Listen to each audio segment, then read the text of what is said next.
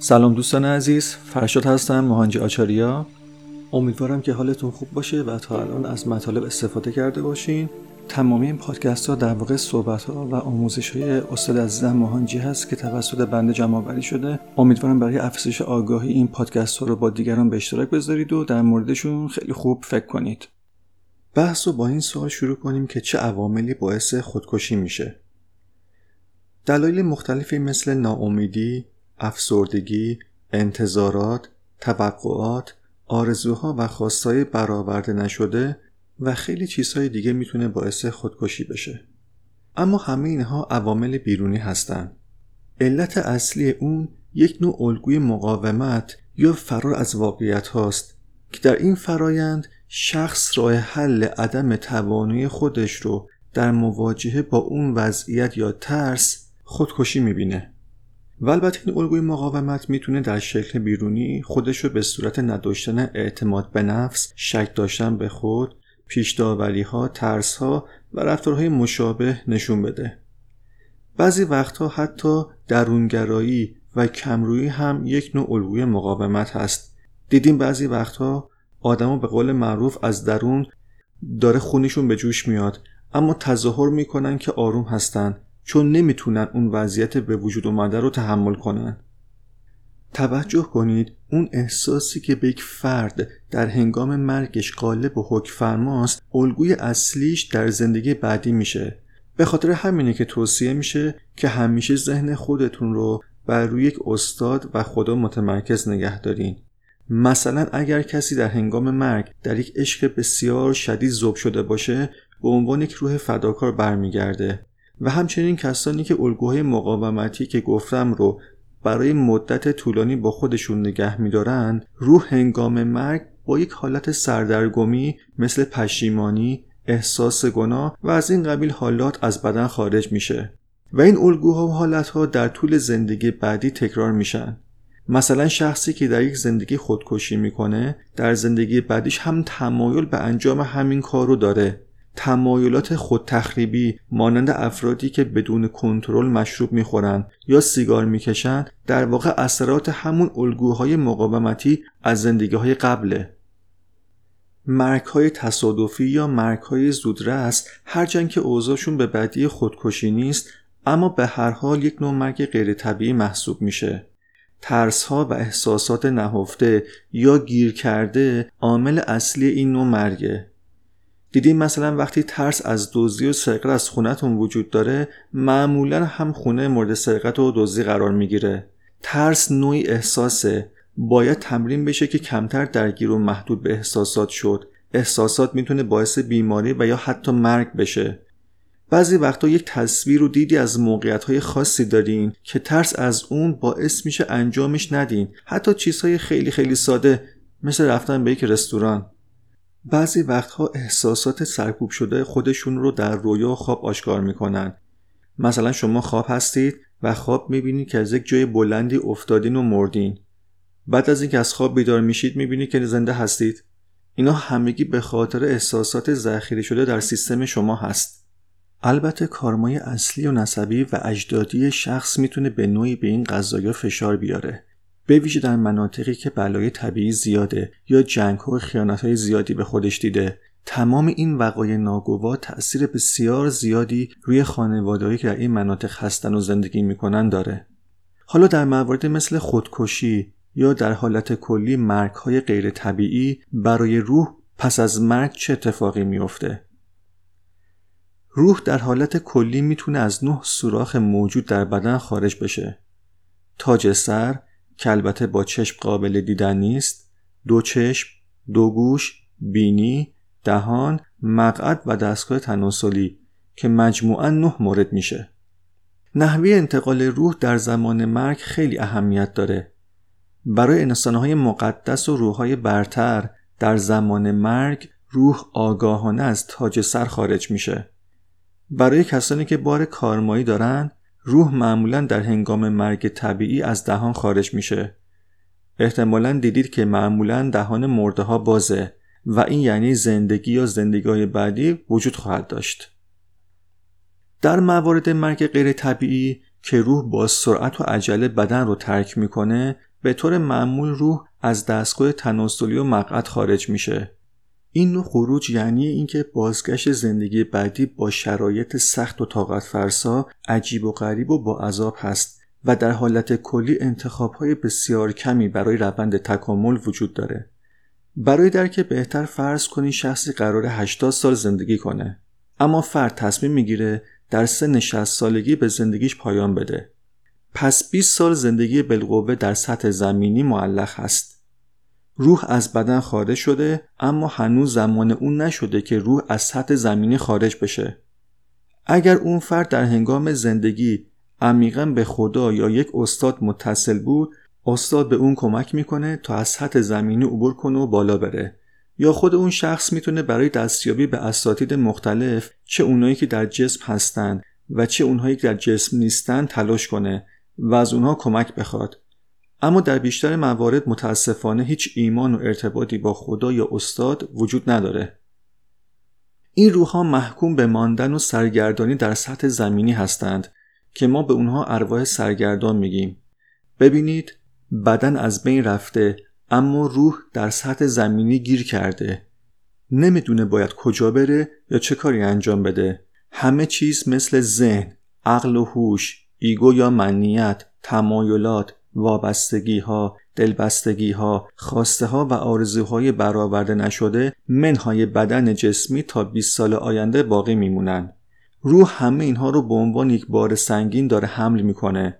اما نمی‌تونه در مدت زمان باقی مانده در سطح زمینی هیچ تجربه داشته باشه چون جسمی نداره. می‌خواد کاری انجام بده اما نمی‌تونه. این ارواح سرگردان نه روی زمین خاکی هستند و نه در سطح بالاتر. که این منجر به یک ناتوانی بسیار عمیق میشه. چند حالت برای ارواح سرگردان وجود داره. حالت اول برخی از ارواح سرگردان اشتیاق شدیدی برای رستگاری در حالتی که از جسم جدا شدن دارند و ممکنه نظر و لطف اساتید رو به خودشون جلب کنن اساتید هم به اونها کمک می‌کنن تا بر این شرایط غلبه کنن و با آگاهی الگوی زندگی بعدیشون رو تغییر بدن. این روحها می‌تونن در زمانهای خورشید گرفتگی ماه گرفتگی و زمانهای خاص دیگه ای از دوره سطح زمینی عبور کنند. اساتید هم در این دوره های زمانی تلاش می‌کنن تا این ارواح سرگردان ناتوان رو که اشتیاق برای رهایی دارن رو آزاد کنند. حالت دوم برخی از این ارواح سرگردان از روی درماندگی و حسادت شروع به آزار و اذیت موجودات دیگر می کنند. اونها هنوز احساسات، خواسته و آرزو دارن اما نمی‌تونن بیانش کنن یا مانند کسی که جسم داره انجام بدن. در نتیجه این ارواح سرگردان به افرادی با احساسات و آرزوهای مشابه خودشون که ناامن و ضعیف هستن وصل میشن وارد اونها میشن و ازشون استفاده می‌کنند. بعضی وقتا هم بین روح اصلی و روح متجاوز که بهش تسخیر کننده میگیم یک اختلافاتی به وجود میاد. اما به هر حال این روحهای متجاوز به محض ورود احساسات و خواسته های قربانی رو که مورد علاقه خودشون هست رو به دست می‌گیرن و قربانی رو وادار می‌کنن که در اون احساسات و خواسته ها زیاده روی کنه تا تجربه خودشون محقق بشه. در برخی موارد هم این روحهای متجاوز از طریق تمرکز شدید و بدون ورود به بدن قربانی بر افکار اونها تأثیر می‌ذارن. به این داستان توجه کنید. روز یک استاد ایستاده بود و داشت به یک درخت نگاه می‌کرد. شخصی از این استاد می‌پرسه که شما به چی نگاه می‌کنین؟ استاد جواب میده که سه نفر بالای این درخت هستند دارم نگاهشون می‌کنم می‌خوام ببینم که برنامهشون چیه. شخص به استاد میگه که من نمی‌تونم کسی رو ببینم. کسی بالای درخت نیست. استاد جواب میده که اون سه نفر جسم ندارن و تو نمی‌تونی اونها رو ببینی. در همین حین یک مرد کاملا مستی که تلو تلو هم می‌خورد در حال عبور از جاده بود که این درخت هم در اون مسیر قرار داشت. وقتی این مرد مست به زیر درخت می‌رسه زمین می‌خوره و بلند میشه و به راهش ادامه میده. استاد میگه بسیار خوب بریم. شخص از استاد می‌پرسه چه اتفاقی افتاد؟ استاد جواب میده اون سه نفری که بالای درخت بودن وارد این مرد مست شدن و الان چهارتایی دارن با هم به اون فاحشه خونی که پایین جاده قرار داره میرن. اون سه نفر هم دوست داشتن اونجا برن اما چون جسم نداشتن نمی‌تونستن. وقتی شما عصبانی هستید حسادت دارید یا ویژگیهایی نظیر اینها رو در خودتون درست می‌کنید چون آسیب پذیر شدید و به قول معروف رخنی در شما نفوذ کرده موجوداتی هم که دارای همین ویژگی هستند به درون شما میان. اما اگه شما خودتون رو تغییر بدین رفتارتون رو عوض کنین این موجودات هم خارج میشن. چون دیگه جای واسه اونها وجود نداره و خود اونها هم علاقه ندارن که بمونن. پس خیلی مهمه قبل از اینکه دچار افسردگی بشید از این موضوعات آگاه بود.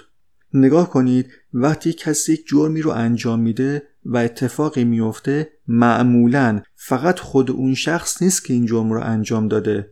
مجموعی از چیزهای مختلف هست که این داستان رو به وجود آورده. منظورم اینه که همه چیز همونطوری که به نظر می‌رسه و به چشم میاد نیست. البته این چیزی نیست که خیلی واضح باشه. تعداد زیادی از عوامل دیگه هم هست که در این موضوعات دخالت داره. پس شما نمی‌تونید کسی رو سرزنش کنید. شاید موجودات بسیار زیاد دیگه هم هستن که از طریق اون شخص به دلیل اینکه آسیب پذیر هست دارن کار می‌کنن. این قضیه باید کاملا روشن بشه. برای همینه که ما باید کاملا با این افراد با مهربونی برخورد کنیم تا از این وضعیت در بیان. خلاصه اینکه حدود یک سوم از ارواح سرگردان تا پایان دوره اصلی زندگیشون سرگردون میمونن و بعد از سطح زمینی خارج میشن. حالت سوم. اکثریت دو سوم ارواح سرگردان دیگه اونقدر خوشانس نیستن. و به دلیل ناتوانی و آسیب پذیری بسیار زیاد در دام و اسارت موجودات قارتگر و شکارچیان ارواح میافتند که از اونا به عنوان یک برده استفاده می‌کنند. شکارچیان ارواح خودشون دو گروه هستند.